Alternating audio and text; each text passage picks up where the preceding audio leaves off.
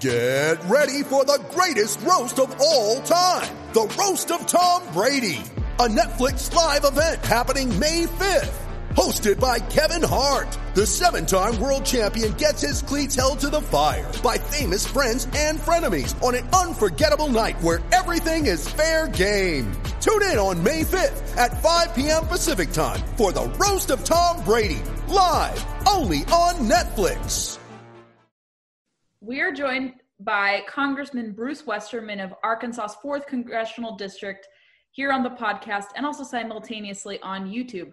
Congressman, it is such a pleasure to speak with you. I know we've been going back and forth about speaking, and we've made it possible, and we're really thrilled to have you talk about your work in Congress and your past forestry work.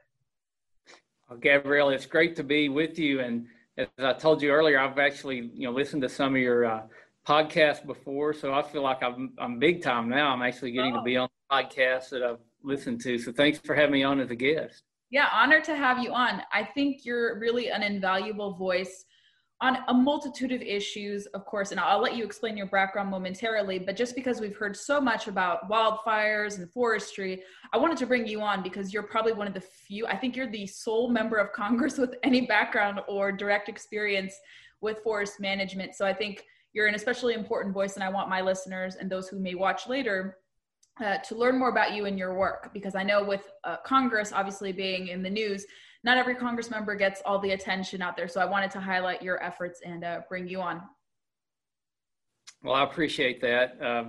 From an educational standpoint, I've got an undergraduate degree in biological and agricultural engineering. And then I went on to, from the University of Arkansas, where I did my undergraduate, I went to Yale University through the forestry school up there, got a master's in forestry, which a lot of people don't know that Gifford Pinchot actually started that forestry program, so it's got a lot of rich heritage to it. The timing when the program started was 1901, and a lot was happening in conservation in the U.S. at that time. You had Teddy Roosevelt, the father of conservation. You had the start of the Forest Service right along that same time frame. So I feel a rich connection and heritage to that, and plus growing up in Arkansas, we call it the natural state. I've got a lot of national forests, national parks in my district, as well as a lot of private, privately owned land. So I am the only licensed forester in Congress, the only one in the House to have a forestry degree. And you think about just the Forest Service has 192 million acres of land.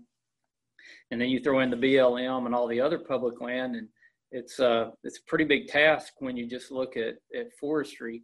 And I find forestry a great field because the way we measure environmental quality is with air quality and water quality. I mean, we've got the Clean Air Act and the Clean Water Act, and forests are that link between clean air and clean water.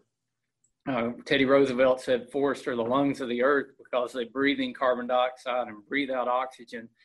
But they're also like the kidneys of the earth. Over 2/3 of the drinking water in our country comes from runoff from forest-covered land. So forests are extremely important to the environment when you look at air and water, but also you start looking at wildlife and endangered species and all those components that relate back to forestry. If we do a good job with forests and have healthy forests, we're automatically going to have a healthier environment. And the really cool thing about forests is we can also have a strong economy at the same time where we've got a strong environment. Some people think a healthy environment and a strong economy are mutually exclusive, but actually they go hand in hand. And I would contend that without a strong economy, you're going to have a worse environment. So a lot of the policy that I work on is looking at how we leverage our natural resources to have a better environment and a stronger economy. And that way you get a win for the environment and the economy. Why do you think that view has been kind of met with hostility for so long? I think when free market environmentalism, which we'll certainly get to, when it first came about 40 years ago, people rejected the notion that you can have, let's say, a healthy economy coupled with a healthy environment. Why do you think so much hostility was met? And why do you think now people are starting to kind of embrace that view a bit more? I think people saw an abuse of the environment, and they often connected that to to capitalism, to growth in the economy, and they saw probably the pendulum swing too far to, if you use the word raiding the natural resources for corporate profits. And there's certainly a not a really good history in certain areas, especially when you talk about forestry. When Europeans first came to the U.S., they saw the forest as much of an obstacle as anything else, an obstacle to be conquered and cleared so you could grow crops.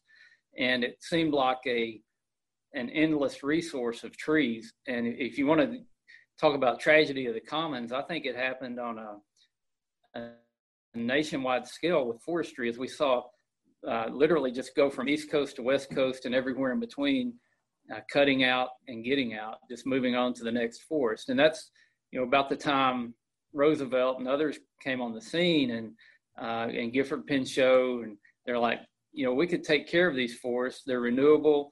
We can keep regrowing them, and we'll have an endless supply of timber if we do that. So we really didn't start managing forests till around the early 1900s in our country. But now we know the science behind it. We know how to do it very successfully. We can manage it for a full spectrum of rights and uses. But because I think people are gun shy about anytime you cut a tree or you extract minerals from the land, they think that the land's being raided. And that's really not the case if you use scientific-based management on it.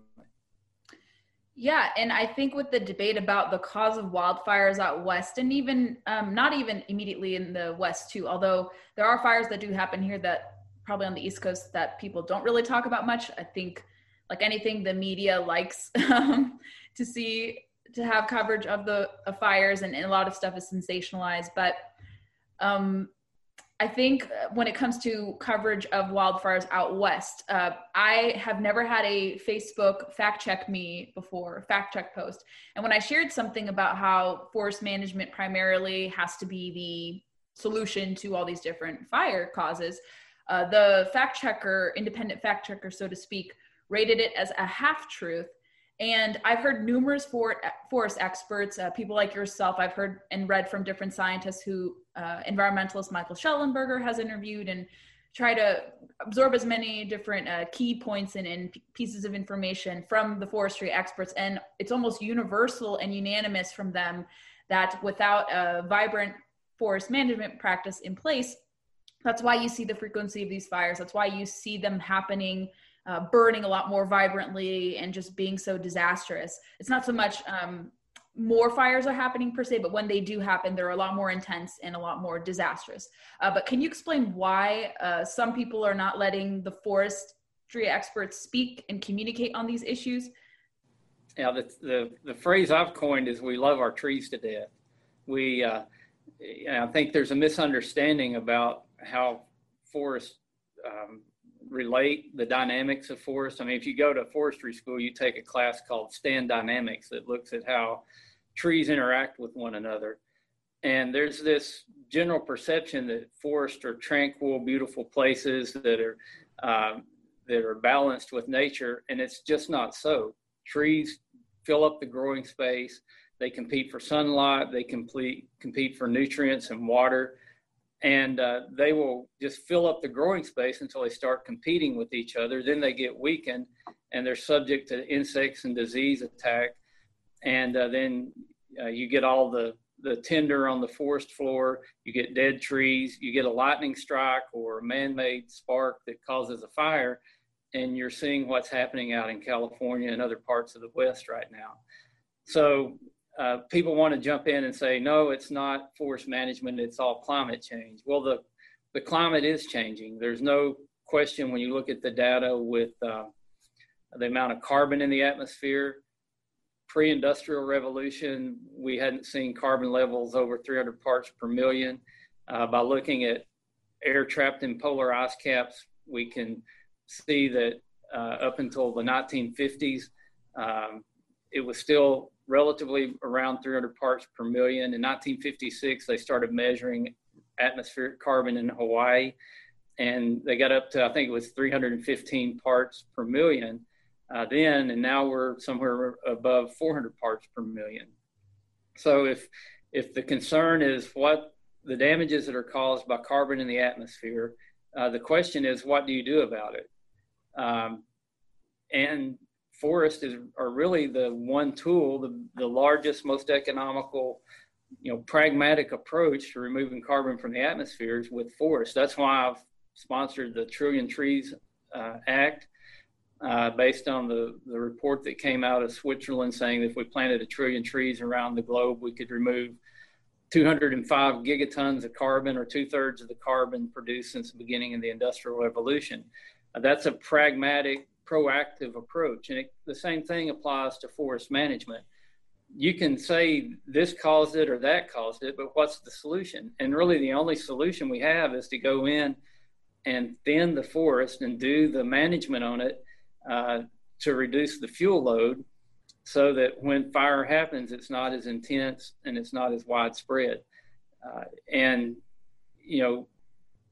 if we've got climate problems we're trying to fix, that takes decades or even centuries for climate change, real climate change to occur. But we can have an immediate impact, relatively speaking, by going in and focusing on the wildland urban interfaces, focusing on transmission and transportation corridors, and really just using what we've learned from the science by mimicking nature and going in and taking out some trees and some fuel and using low intensity fire on a cyclical nature to remove the excess fuel buildup. Even at the campfire, the aerial photography shows that where the fire stopped was on a man-made fire break on private property where they had thinned really heavily, and the fire hit that thinned area, it dropped down to the forest floor, and the firemen were able to go in and put it out. It's not like rocket science or something we don't understand, and we're just failing to get it implemented. Yeah, that's a pretty clear view on that from what I've read, and I think what most people are curious to learn about in terms of it, because I think it's easy to pin the blame on something, and certainly climate can contribute to this. I know it contributes in some ways to that. I mean, California primarily is a desert. If the fires are occurring there, or if it's more north, it's a more forest type setting, more wooded area up there. But yeah, I just think that there's so much misinformation, and it's not because I have, because of my political beliefs. I really think on this issue that there's been a lot of mishandling, a lot of misinformation about it, because they think that if you support forest management, you're for unadulterated logging. And I mean, logging should be a vibrant industry in this country. And also I think, and you probably have seen this too in kind of your analysis of why you see fires also with mismanagement and kind of mishandling there. Would you say that also like Clinton era policies, which made it harder for people to access forests, and also abusing the Endangered Species Act by trying to label the spotted owl as such? A lot of people have said that's also contributed kind of to the decline and also to the perpetuation of no forest management in California and some other Western states. Is that it's probably the number one issue right now. And it's another issue that I think people haven't given as much thought to. But let's go back to Roosevelt and Pinchot and the country at the turn of the 20th century, when they were looking at this growing federal landmass. And really with public lands, it's a whole different animal, because you've got multiple uses, and the public lands belong to the public, so everybody has a right to that land. And in their wisdom, they said, what we need is a professional land management organization. So they started the Forest Service. The same thing with rangelands. They started the Bureau of Land Management. And they were really set up to have professionals that understood how to manage these resources to go in and manage them. And that's what they were on track doing. That doesn't mean they didn't make mistakes along the way. But again, remember, they were just learning how to do this new thing to the country called forest management. Well, as we saw some well-meant laws put in place, like the Clean Water Act, the Clean Air Act, NEPA, Endangered Species Act, those have become weapons to stop management. And because everybody has a right to the land, they can look at a management plan put out by the Forest Service or BLM and say, I don't like this. This is violating my right as an American citizen to this public land. So they challenge it in court, and many times it gets stopped with an injunction and no management happens. But the thing that I really try to get people to understand is that no management is management.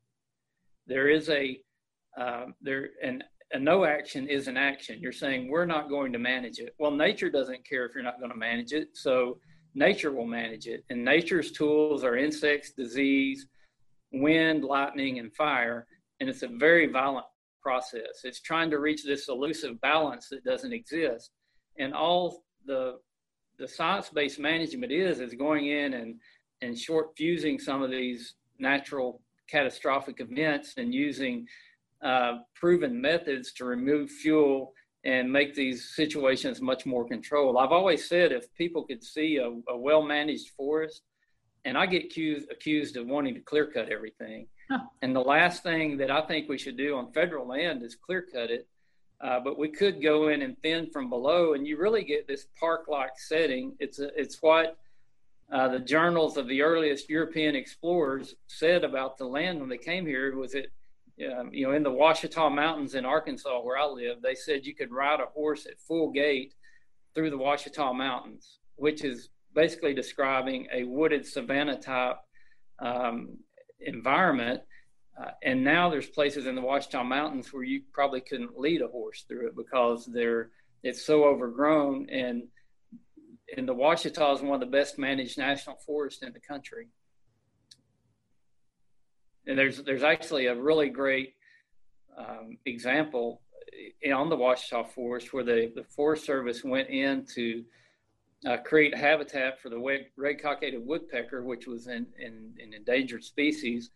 And to create the habitat, they had to thin the forest and start using low intensity fire. They saw something amazing happen. When they first cleared it and did the fire, there was a seed bank in the soil, 50 to 100 year old seed bank. And they got all this flush of native vegetation. And not only did they see better habitat for the red cockaded woodpecker, but they saw increased numbers of turkey, quail, deer, and basically every animal species they were counting. Plus, they got more plant biodiversity, and it kind of matches what the early explorers said they saw when they went through. And you could ride your horse at full gait through these forests.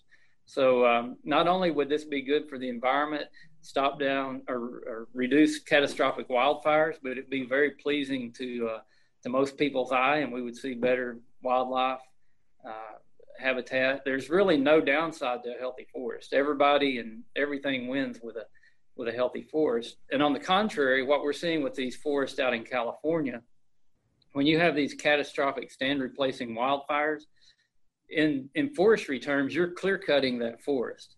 You're killing all vegetation on the forest, killing all the trees. You're burning up the shrubbery.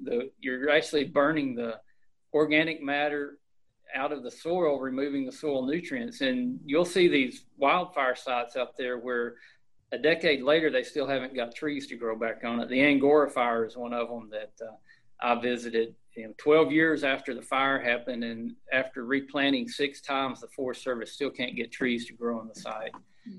So I think we, everybody that cares about the environment needs to step back and look at the big picture. And obviously what we're doing right now is not working. If anybody thinks what we're doing in California and other states in the West right now is working, I don't know what their standards are. So there's got to be a better way. And I believe, the overwhelming scientific evidence is that we need to go in and do management on these federal lands. Is there any movement? I think I saw that you had a bill with respect to forest management. I think it was a bipartisan bill, and it's starting to gain some traction, hopefully. Do you think that's going to potentially pass? And do other members of the House Natural Resources Committee agree with trying to usher in that and then take it to a full House vote and then later full Senate vote, and hopefully maybe something can reach the president's desk, because I know he's expressed interest with forest management, but definitely you guys in Congress are tasked with trying to help correct any policy errors with that respect. But is there any movement to actually address this from the legislative angle right now? Well, it is a bipartisan bill, the Trillion Trees Act, and we had a hearing on it in the Natural Resources Committee, but definitely not between now and the election. I don't think anything's going to happen. But it really is a science-based, should be very bipartisan bill. And it looks not only at planting more trees, but taking care of the forest that we've got.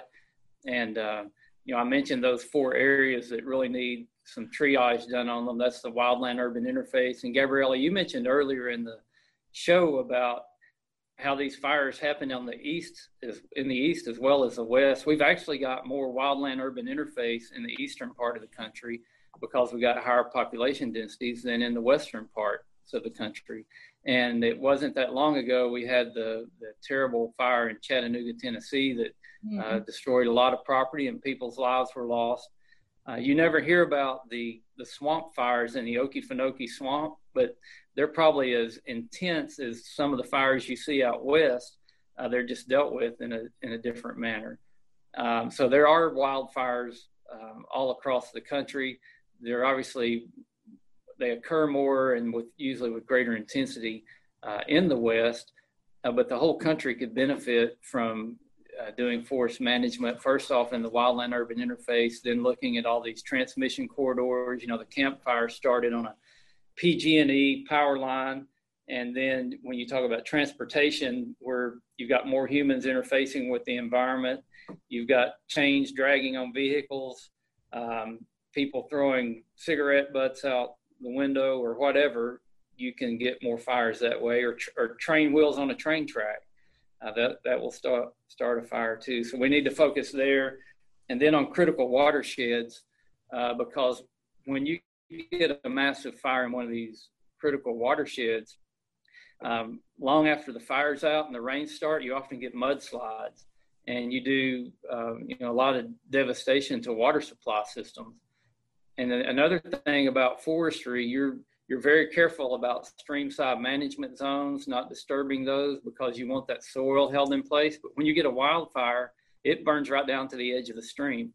So you're going to get a lot more, not just ash, but eventual soil erosion into the streams too.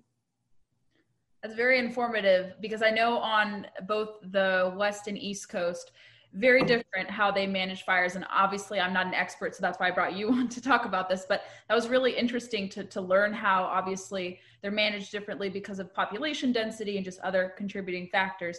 But I wanted to ask you also, what have been some legislative goals of yours while serving in the House Natural Resources Committee? I know forest management is one of them, but is there anything else that has been kind of on your mind? Actually, this year, as we know, there has been actually a lot of movement on conservation policy, the Great American Outdoors Act passing, and I think the ACE Act is also heading its way to the president's desk as well. But could you speak to kind of successes or policy goals that you've had or that you've seen pass through the threshold so far this year, and what you hope the committee will focus on and perhaps Congress will focus on in the next legislative term? Yeah, and how much time do we have? Because there's a lot of work that needs to be done. But, is things that I've worked on so far that I'm happy about is I've had this bill called the Resilient Federal Forest Act, where it really looked at how we do management on federal lands. And one of the big things that came out of that, that we got signed into law, not by passing that bill, but by getting this piece of policy. And another bill was the fire funding fix for the Forest Service. The federal budget goes from October 1st to September 30th. So the Forest Service was in a scenario where they wouldn't use any of their money for management because they were setting it all aside for the late summer, fall forest fires. So we got that fixed where they could spend their money on management throughout the year. And then if they went over budget fighting fire, the money would come out of FEMA. So that was a big, big hurdle, and we got that done. We've also got a law passed that the EPA hasn't implemented yet that states that biomass is carbon neutral. Most people in the world recognize that, but the U.S. hasn't really recognized it yet.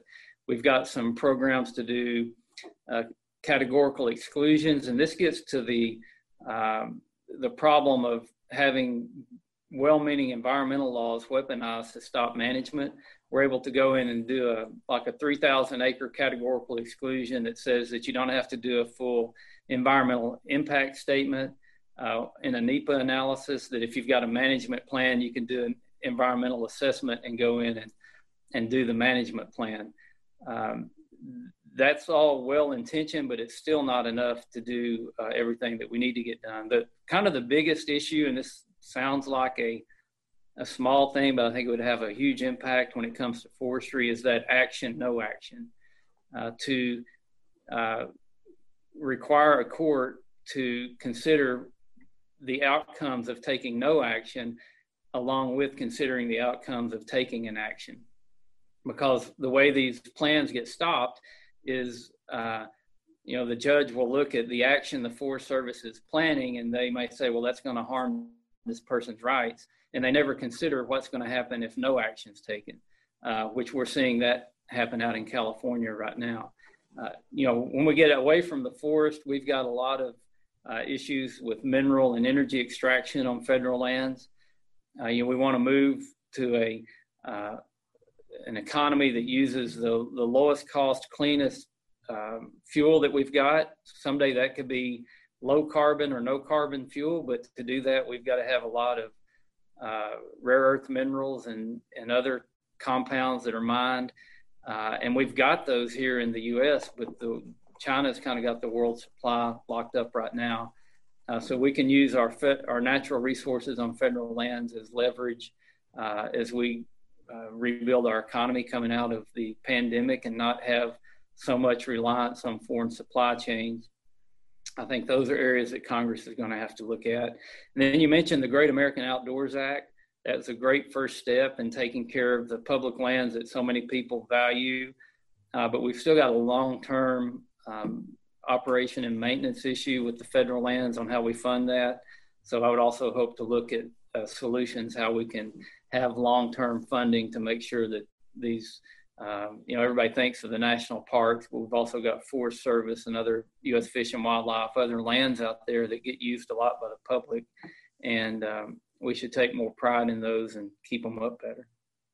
Briefly, I wanted to ask you, is it good and positive to see conservatives and Republicans like yourself speaking out more on this? I think, and what people I don't think give the president for is kind of forcing Republicans to be on offense on these issues, which personally for me, I think is a wonderful thing. And I know the president won't get credit for doing that, but I think he really has certainly kind of done that. Speak to that also, and talk about being an avid hunter and angler. I know you're an avid waterfowler, and you like the outdoors. So speak to both of those points if you can.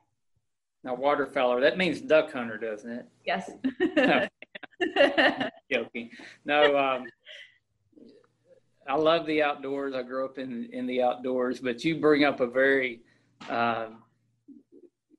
important topic that I talk to my Republican colleagues about all the time. We should never shy away from the word conservation. Conservation is a derivative of the word conservative. And it was Republicans that started the conservation movement. I mean, Teddy Roosevelt is considered the father of conservation in our country.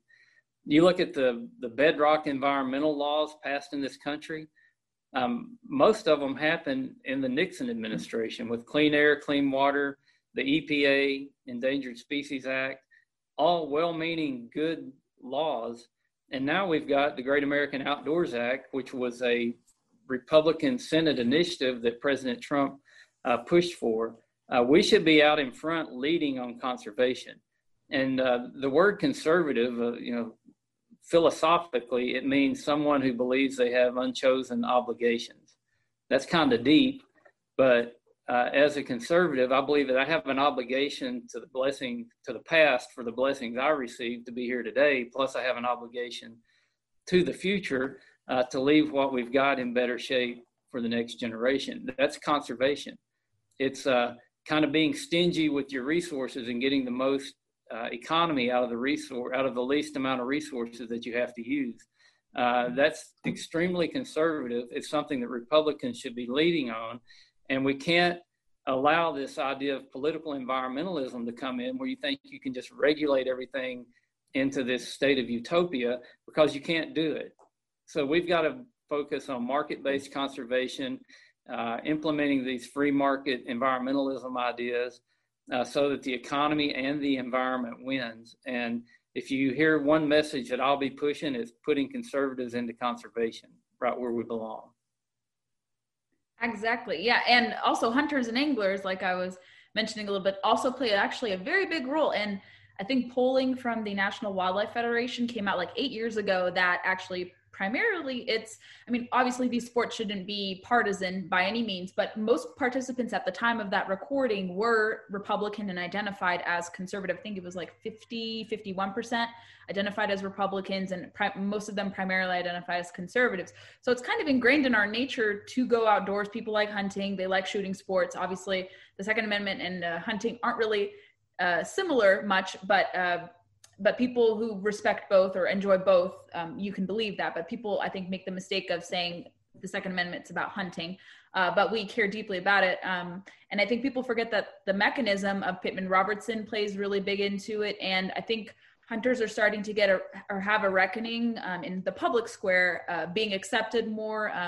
It's going to take some time because you have some people in media who still kind of admonish hunters, but I think more are becoming more open to it. But as a hunter yourself, what do you think about the role of hunters and anglers in terms of boosting conservation dollars? Do you think it's going to last longer, continue? I think we see with COVID, there's kind of a renewed interest in these activities, but what are your thoughts on that about hunters and anglers? It's extremely important. We've seen some disturbing signs around the country where the amount of hunting and fishing license sales has decreased, which is very important to the conservation dollars that are out there right now.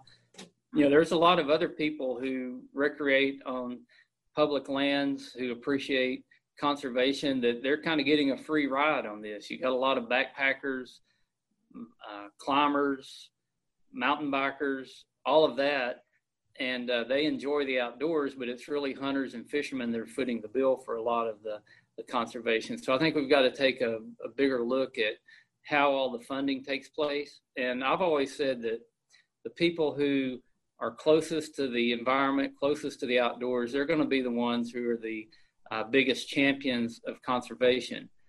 I'll tell a story about my grandmother who lived down the road from me and lived in the house she was born in that was built by my great-great-grandfather when he homesteaded the land.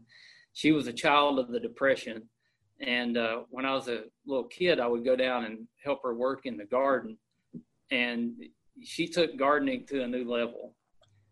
She tried to grow as much as she could in that garden space, and she let nothing go to waste. We either ate it, canned it, froze it, gave it away, fed it to an animal, or saved it for seed. Literally nothing that garden produced was allowed to be wasted. And she did that because when she was a child growing up in the Depression, that was a matter of survival for them to actually have food to eat, was to keep everything and preserve everything out of the garden. But she also, we would work really hard to, you know, put chicken litter or clean out the cow pen and put that on the garden so that it would produce more the next year. And I tell people that's what conservation is. It's where you take care of the land, knowing the land's going to take care of you, and you're not wasteful with what the land produces. And that idea can be expanded, you know, all across the great resources that we have in this country. And I can tell you, my granny, she's still with us, she's 99 years old. Incredible, wow. She did that because she was motivated by economics. She knew that the more of that garden we utilized, the more disposable income we would have to buy other things. And that's kind of a simple illustration of what I'm talking about when I talk about market-based conservation. That's very cool. Yeah, that's starting to become a thing, kind of like this new modern pioneering, especially under the pandemic. Congressman Westerman, where can people connect with you? That's at Rep Westerman. And then westerman.house.gov is the website. So I would love for people to follow us on Twitter and all the other social media accounts we've got.